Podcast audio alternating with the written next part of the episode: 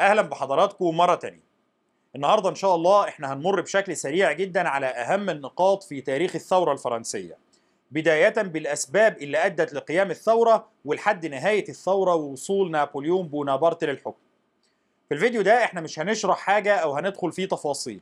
الفيديو ده مجرد سرد سريع وملخص للأحداث علشان نقدر نفهم ترتيبها والعلاقة ما بينها.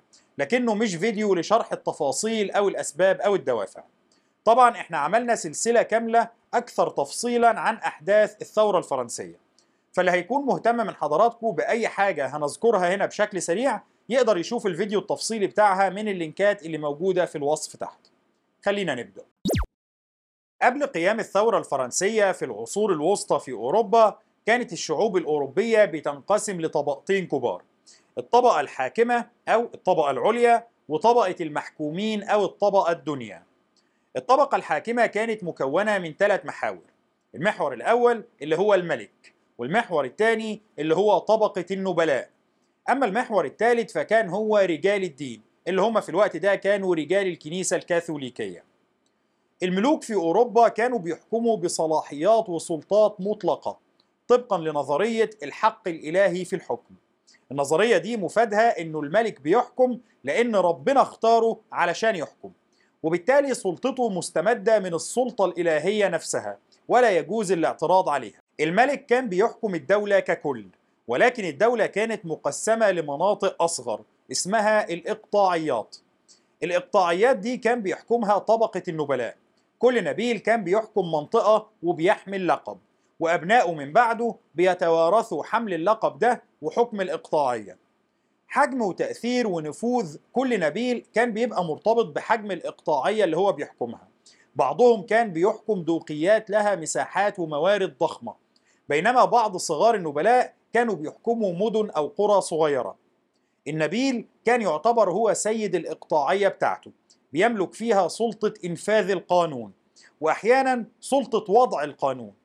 وأحيانا سلطات الإقطاعيين كانت بتتوسع بحيث إنها تشمل حق تجنيد السكان وتكوين جيش وربما الحق في صك العملة. طبعا بالشكل ده كل ما كانت سلطة النبلاء كانت بتبقى أقوى كان في المقابل سلطة الملك وصلاحياته بتبقى أقل والعكس صحيح.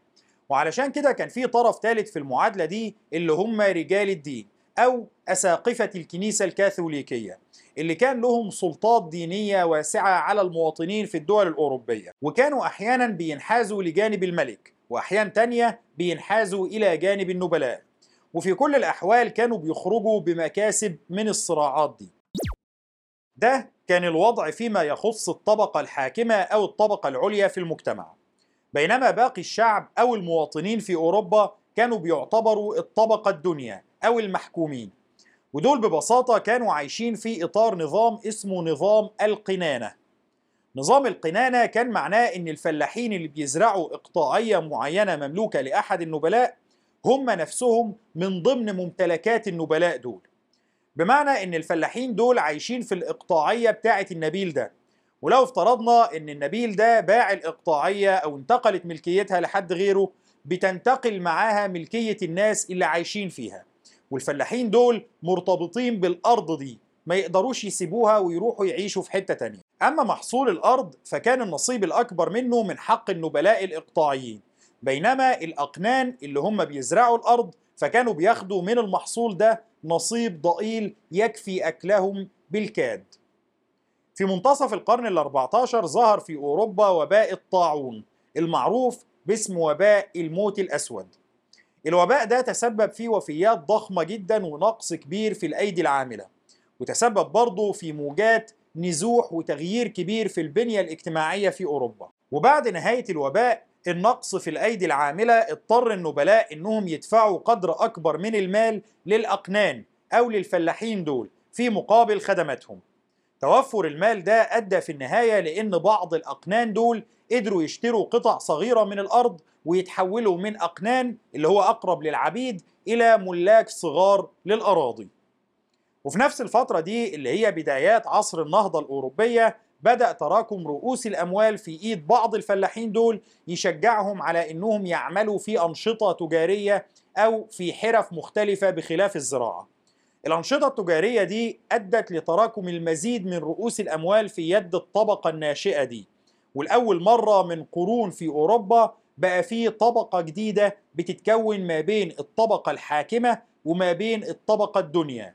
الطبقة الجديدة دي اللي كانت بتعمل غالبا في الأعمال التجارية وكانت بتملك المال ولكنها لا تملك السلطة.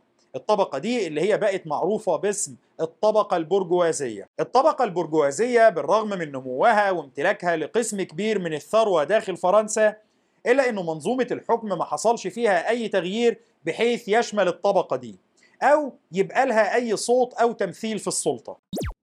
فرنسا قبل قيام الثورة الفرنسية كان بيحكمها أسرة البوربون اللي هم كان أشهر ملوكهم هو الملك لويس الرابع عشر اللي حكم فترة طويلة جدا تتجاوز السبعين سنة وقدر في الفترة دي يقوي سلطته المركزية على حساب إضعاف سلطة النبلاء في فرنسا.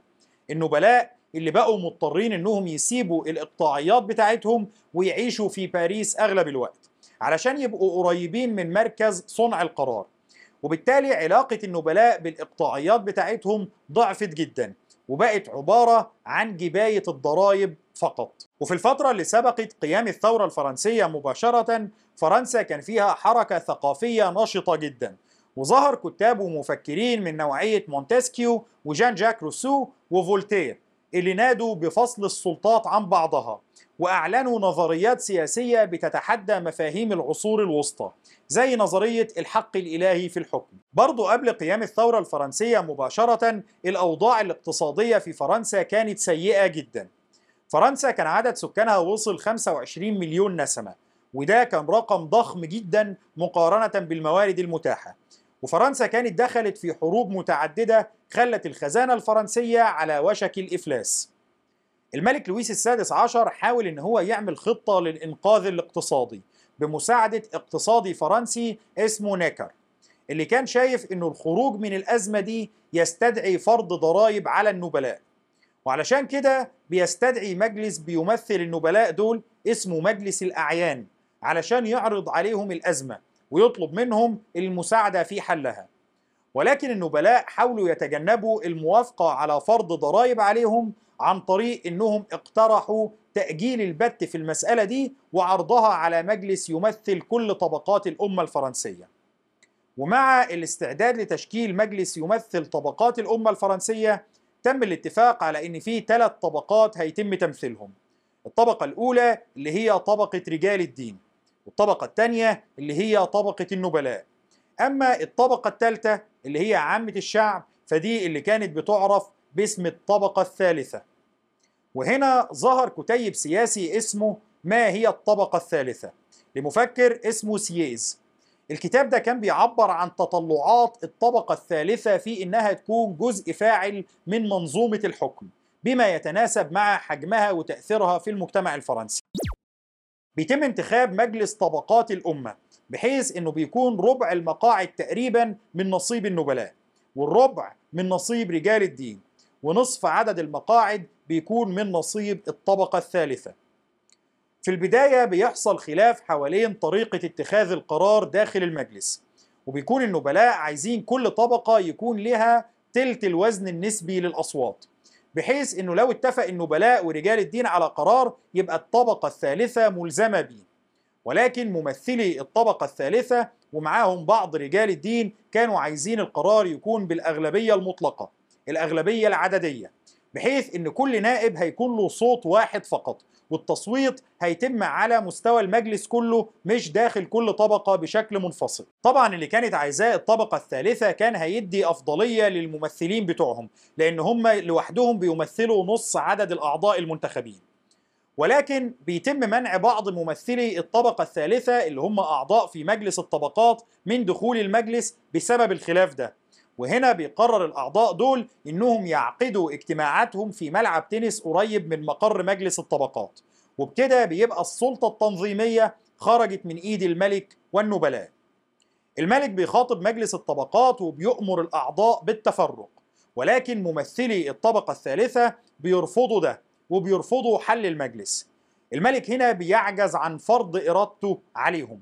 وفي الاجتماعات اللاحقة المجلس بيقر مبدأ إن المجلس نفسه هو سيد قراره وإنه لن يقبل بتدخلات خارجية من أي طرف. وبيقرر تغيير اسمه من مجلس الطبقات إلى الجمعية الوطنية.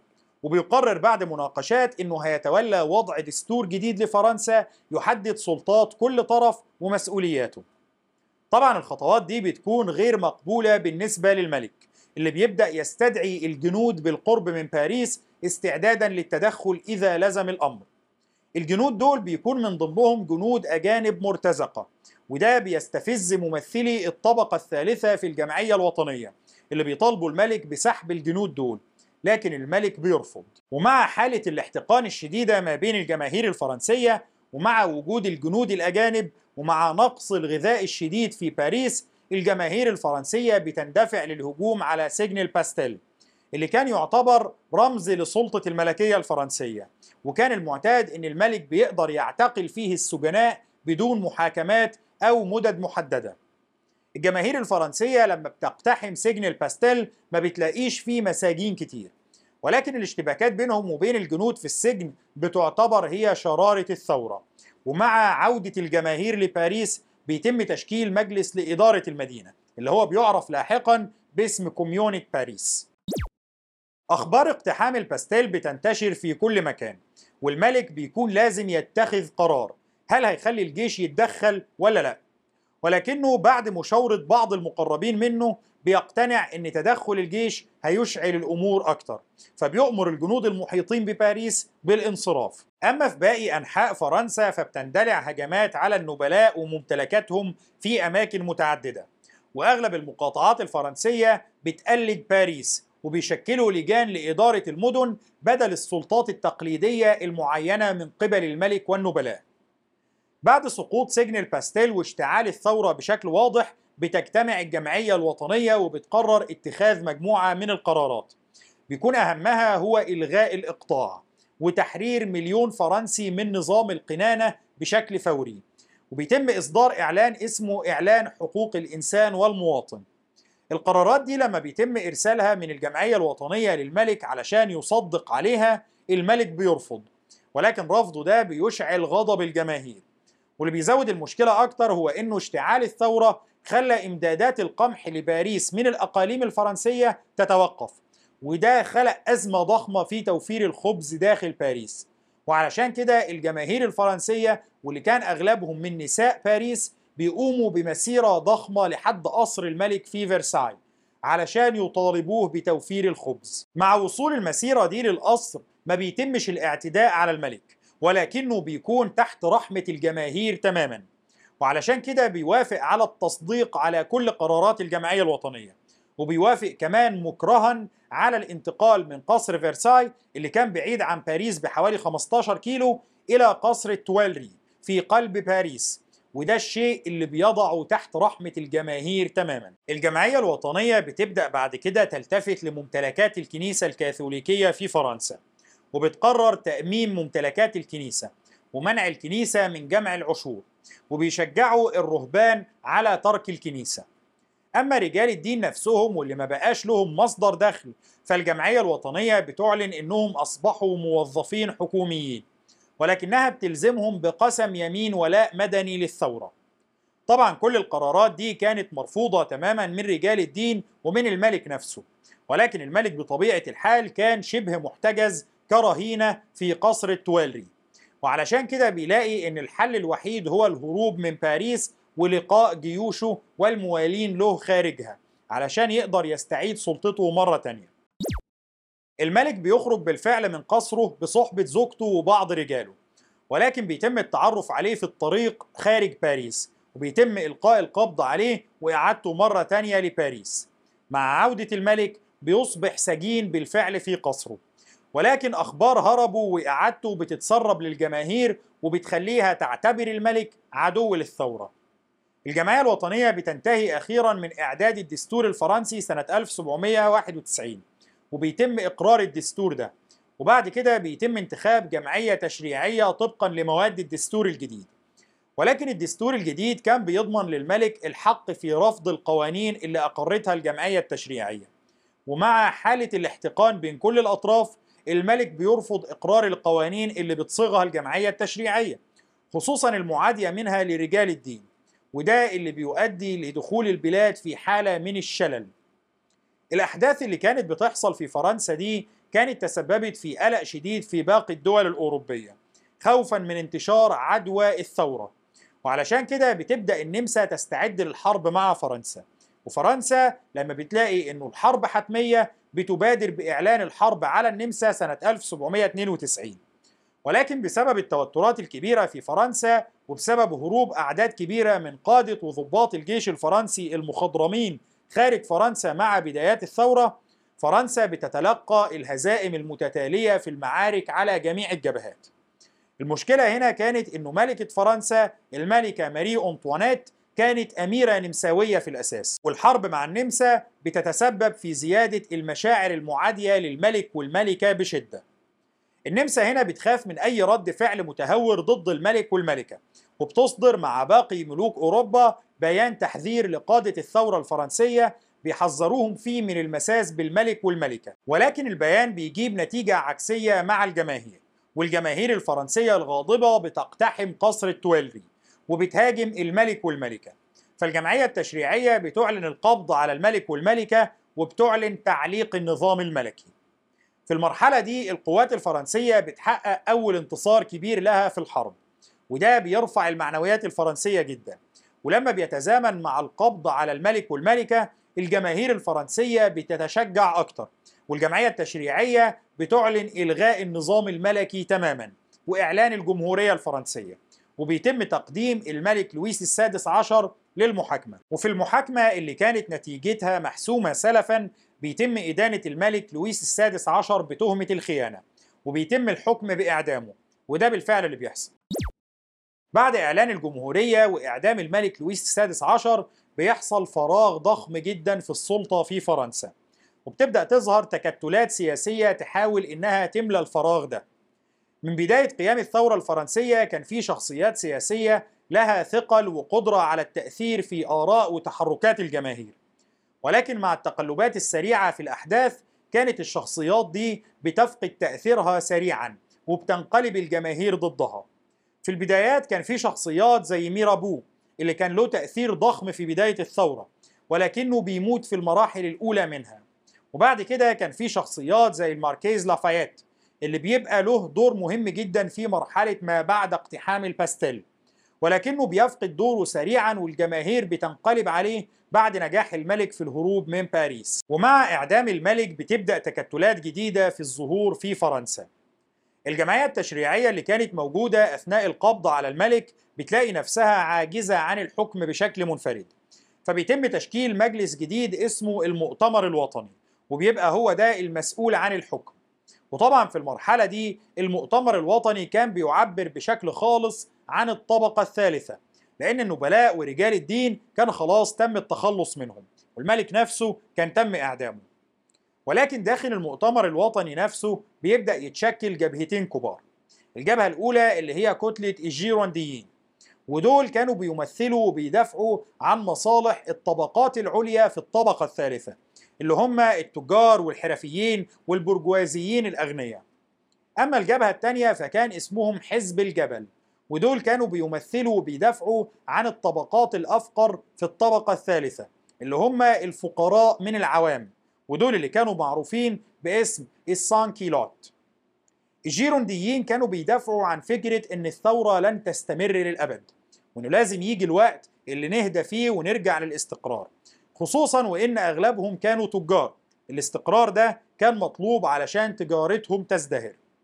بينما حزب الجبل كان رافع شعار ثورة إلى الأبد لأنه بطبيعة الحال بيمثل الطبقات الأقل تعليما. الخلاف الأهم ما بينهم كان متعلق بالإجراءات الاستثنائية. الجيرونديين لأنهم كانوا عايزين الأمور تستقر في أسرع وقت كانوا شايفين أنه لازم نلتزم بالقانون. وإن حتى لو حصل شيء استثنائي زي تعليق النظام الملكي مثلا أو حتى إعلان الجمهورية لازم نرجع للقوانين في أسرع وقت. بينما حزب الجبل كان شايف إن تطهير البلد من أعداء الثورة مش هيحصل ابدا بالإجراءات العادية أو القوانين اللي الناس متعودة عليها وإن الالتزام بالقوانين دي هيسمح لأعداء الثورة بالتآمر ضدها بحرية وبدون خوف. وإن لازم يكون في قوانين استثنائية ومحاكم استثنائية علشان تكون رادعة وتخوف أعداء الثورة. في البدايات كانت الغلبة للجيرونديين ولكن إعدام الملك بيثير غضب ملوك أوروبا اللي بيشوفوا إن التسامح مع الخطوة دي معناه إن الجماهير في الدول بتاعتهم ممكن تعدمهم في يوم من الأيام. وعلشان كده عدد كبير من الدول الأوروبية بتعلن الحرب على فرنسا بعد إعدام الملك ومع إعلان الحرب على جبهات كتير بتتعالى الأصوات المطالبة بفرض إجراءات استثنائية لحماية الثورة من الأخطار الوجودية المحيطة بها وبيتقرر إنشاء محاكم ثورية لمحاكمة أعداء الثورة. المحاكم دي كان بيتم تقديم أي حد مشكوك في ولائه للثورة للمحاكمة أمامها. وما كانتش بتلتزم بإجراءات تقاضي معروفة أو مسائل زي الأدلة والبراهين. وإنما الحكم الصادر عنها كان بيعبر عن رغبة الجماهير. لو الشخص اللي بيتم محاكمته أمام المحكمة دي كان له داعمين كتير في الجماهير كان بيتم تبرئته فورا. وده اللي حصل مع واحد زي مارا اللي كان مقرب جدا من الجماهير ومن قادة حزب الجبل وكان من أشد الداعين لإجراءات استثنائية. بينما أي حد الجماهير كانت غاضبة عليه وده الأغلب الأعم كان بيتم الحكم بإعدامه فورا وبدون انتظار لأدلة. حزب الجبل برضه بيدعم فرض المزيد من الإجراءات الاستثنائية زي فرض التسعيرة الجبرية على السلع. وده طبعا الشيء اللي بيعارضه الجيرونديين لأن معناه إنه هيخرب بيت التجار اللي هم بيمثلوهم.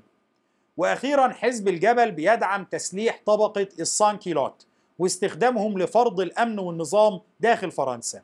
وبرضه ده كان شيء بيعارضه الجيرونديين جدا باعتبار إن معناه هيبقى تشكيل جيش من الغوغاء داخل المدن الفرنسية. لكن حزب الجبل كان بيتزعمه واحد اسمه روبسبيير واللي كان بيصر على التخلص من أي معارض لسياساته واعتباره عدو للثورة. وعلشان كده في ظل كل الإجراءات الاستثنائية دي بيقدر يقبض على قيادات الجيرونديين وبيقدمهم لمحاكم ثورية بتحكم بإعدام أغلبهم. وبكده بينفرد حزب الجبل بزعامة روبسبيير وبدعم من مارا اللي هو كان كاتب وصحفي متحمس جدا للمزيد من الدماء والمزيد من الإجراءات الاستثنائية بقيادة الثورة الفرنسية. الإجراءات الاستثنائية والدماء دي كلها بتقلق فرنسيين كتير واللي كان منهم بنت شابة اسمها شارلوت كوردي واللي بتشوف ان استمرار مارا في التحريض على سفك الدماء في الصحافة الفرنسية هيتسبب في قتل الآلاف من الأبرياء. فبتطلب مقابلة مارا ولما بتقابله بتطعنه بسكين لحد ما يموت. ومع موت مارا روبسبيير بيعلن بداية عهد الإرهاب. عهد الإرهاب المقصود به هنا هو إرهاب وتخويف أعداء الثورة.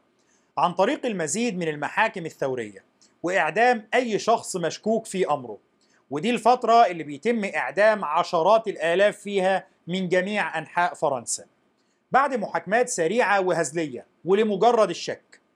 روبسبيير بيلجأ لإعدام أي حد بيعارضه حتى داخل المؤتمر الوطني وحتى من زملائه السابقين اللي شاركوه في تدعيم سلطاته سابقا أو في القبض على غيرهم من رموز الثورة في مراحل سابقة. مرحلة الرعب دي بتستمر لحد سنة 1794 لما فرنسا بتتعرض لهزائم على جبهات الحروب وفي نفس الوقت الأوضاع الاقتصادية الداخلية بتصبح أسوأ. ده بالرغم من كل الإجراءات الاستثنائية اللي تم اتخاذها وبالرغم من عشرات الآلاف اللي تم قتلهم. ده طبعا بيخلي موقف روبسبيير ضعيف وبتبدأ بعض الانتقادات في الظهور ضده. فروبسبيير بيلجأ بشكل تلقائي للشيء الوحيد اللي بيجيده وهو إنه يخاطب المؤتمر الوطني ويعلن إن الهزائم والأوضاع السيئة سببها الأساسي هو وجود المزيد من الخونة. داخل المؤتمر الوطني وداخل الحكومة الفرنسية. وبيكون واضح إن روبسبيير هيلجأ كالمعتاد لاعتقال وإعدام موجة جديدة من أعضاء المؤتمر اللي معارضين له. وعلشان كده بمجرد انصراف روبسبيير أعضاء المؤتمر اللي كانوا كلهم خايفين على حياتهم بيصدروا قرار باعتقال روبسبيير واعتباره خارج على القانون. روبسبيير بيحاول يقاوم الاعتقال ولكنه بيفشل. وبيتم إعدامه في اليوم التالي وبكده بينتهي عهد الإرهاب. بعد إعدام روبسبيير بتتولى السلطة حكومة مؤقتة اسمها حكومة تيرميدور. في عهد الحكومة دي بيتم إلغاء أغلب الإجراءات الاستثنائية اللي اتفرضت في عهد الإرهاب. طبعا بيتم التخلص من أغلب مناصري روبسبيير وبيحصل صدامات ما بين الحكومة الجديدة ومؤيديها وما بين أنصار روبسبيير من الجماهير خصوصا من طبقة السانكيلوت ولكن في النهاية بيتم حسم الأمر لصالح الحكومة الجديدة خصوصا إن الناس كانوا فعلا زهقوا من الرعب بتاع روبسبيير. الفترة دي اللي هي بتعرف باسم عهد الإرهاب الأبيض واللي برضه بيكون لها ضحايا ولكنهم أقل بكتير جدا من ضحايا عهد الإرهاب. في عهد الحكومة دي برضه بيتم إنهاء الحرب ما بين فرنسا وما بين أغلب الدول الأوروبية اللي كانت بتحاربها. وده بيسمح بالمزيد من الاستقرار داخل فرنسا. حكومة ترميدور بتقرر إنها لازم تعمل دستور جديد لفرنسا يضمن وجود نوع من الحكومة المركزية اللي تقدر تستعيد النظام والاستقرار. وبالفعل خلال سنة بيكون تم إقرار دستور جديد لفرنسا. الدستور ده بيقر وجود مجلسين تشريعيين أو غرفتين للمجلس التشريعي. غرفة اللي هي اسمها مجلس الخمسمائة والغرفة الثانية اللي هي اسمها مجلس الشيوخ. أما سلطة الحكومة فالدستور ده بيحطها في إيد حكومة مكونة من خمس أشخاص اسمهم المديرين. وعلشان كده الحكومة دي بتتسمى باسم حكومة الإدارة. ومع الموافقة على الدستور الجديد بيتم عمل الاستعدادات لنقل السلطة إلى الحكومة الجديدة والمجالس التشريعية الجديدة. ولكن اللي حصل إنه القضاء على روبسبيير وأنصاره اللي هم بيمثلوا القطاع المتطرف في الثوريين كان بيسمح بإنه المناصرين للملكية يبدأوا يظهروا مرة تانية. ومع اقتراب لحظة نقل السلطة للحكومة الجديدة اللي كان مقرر له شهر أكتوبر سنة 1795 الملكيين بيلاقوا إن دي فرصتهم للثورة واستعادة الدولة وإلا فرنسا هتضيع منهم للأبد. وعلشان كده بمجرد وصول أخبار عن استعداد الكونت دارتوا للزحف على باريس مع أنصاره ومحاولة استعادة النظام الملكي القديم بيحصل ثورة لأنصار الملكية اللي بيبدأوا بالزحف على باريس في محاولة للسيطرة عليها. في المرحلة دي الوضع في باريس كان حرج جدا. جيش الملكيين اللي بيزحف على باريس كان عدده حوالي 30 ألف جندي. في مقابل حوالي 5 أو 6 ألاف جندي فرنسي فقط تابعين للجمهورية ومتاحين داخل باريس. وبالتالي كان واضح إن فرص حكومة ترميدور في صد الهجوم بتاع الملكيين كانت شبه معدومة. المؤتمر الوطني بيحاول يكلف أكتر من قائد وجنرال بتولي مهمة الدفاع عن باريس ولكن عدد منهم بيحاولوا يهربوا من المهمة اللي كانوا شايفين إنها مهمة محكوم عليها بالفشل. ولكن في نفس التوقيت كان موجود في باريس جنرال فرنسي شاب اسمه نابليون بونابرت واللي كان في الأساس ضابط مدفعية ناجح. وكان حقق انتصارات قوية ضد البريطانيين في طولون. ولكن بعد التخلص من روبسبيير حكومة ترميدور كانت بتحاول إنها تتخلص من أي حد بيشتبه في علاقته بنظام روبسبيير وعلشان كده بيحاولوا يخفضوا رتبة نابليون وينقلوه لجبهة تانية. ده طبعا بيخلي نابليون يتوقف عن العمل. وكان رايح باريس في الوقت ده علشان يشوف واسطة ترجعه لمكان خدمته الأساسي كظابط مدفعية وترجعه لرتبته الأساسية. مع وصول نابليون في عز الأزمة بيقرر بعض أعضاء المؤتمر الوطني اللي كانوا عارفين كفاءته إنهم يكلفوه بالمساعدة في الدفاع عن باريس. نابليون هنا بيوافق بشرط واحد وهو إنه يكون المسؤول الأول عن الدفاع عن باريس وهو اللي ياخد القرارات مش يشتغل تحت قيادة حد. وطبعا في وضع زي ده محدش كان حريص على المسؤولية دي فبيوافقوا على طلبه بشكل سريع. نابليون بيستغل خبرته كظابط مدفعية وبينصب المدفعية بتاعته في مواقع استراتيجية وبمجرد وصول جيش الملكيين بيضربهم بالمدافع. طبعا ده بيتسبب في خسائر فادحة في صفوف الملكيين اللي ما كانوش متوقعين الأسلوب ده في القتال وبيهربوا فورا. وبينتصر نابليون في المعركة دي. وبالتالي بتنتهي آمال الملكيين في استعادة باريس وبتنتقل السلطة بسلاسة لحكومة الإدارة وللمجالس التشريعية الجديدة. أما نابليون نفسه فبيتم ترقيته وبيتحول لبطل قومي. بعد كم شهر من الأحداث دي حكومة الإدارة اللي كانت مدينة بمقاعدها لنابليون بيبدأوا يقلقوا من نفوذه وتأثيره المتزايد في الحياة السياسية في فرنسا. فبيقرروا يتخلصوا منه عن طريق إرساله إلى جبهة القتال ما بين فرنسا وما بين النمسا في شمال إيطاليا واللي كانت تعتبر أسوأ جبهات القتال بالنسبة للفرنسيين. على أمل أن نابليون يروح ينهمك في معارك على جبهة خاسرة وبالتالي ينحسر نفوذه المتزايد في الشؤون السياسية الفرنسية. ولكن نابليون على خلاف كل التوقعات بيحقق انتصارات مبهرة ضد النمساويين وبيحول أسوأ جبهة بالنسبة للفرنسيين إلى سلسلة متواصلة من الانتصارات للدرجة اللي بتجبر النمساويين على طلب الصلح من فرنسا.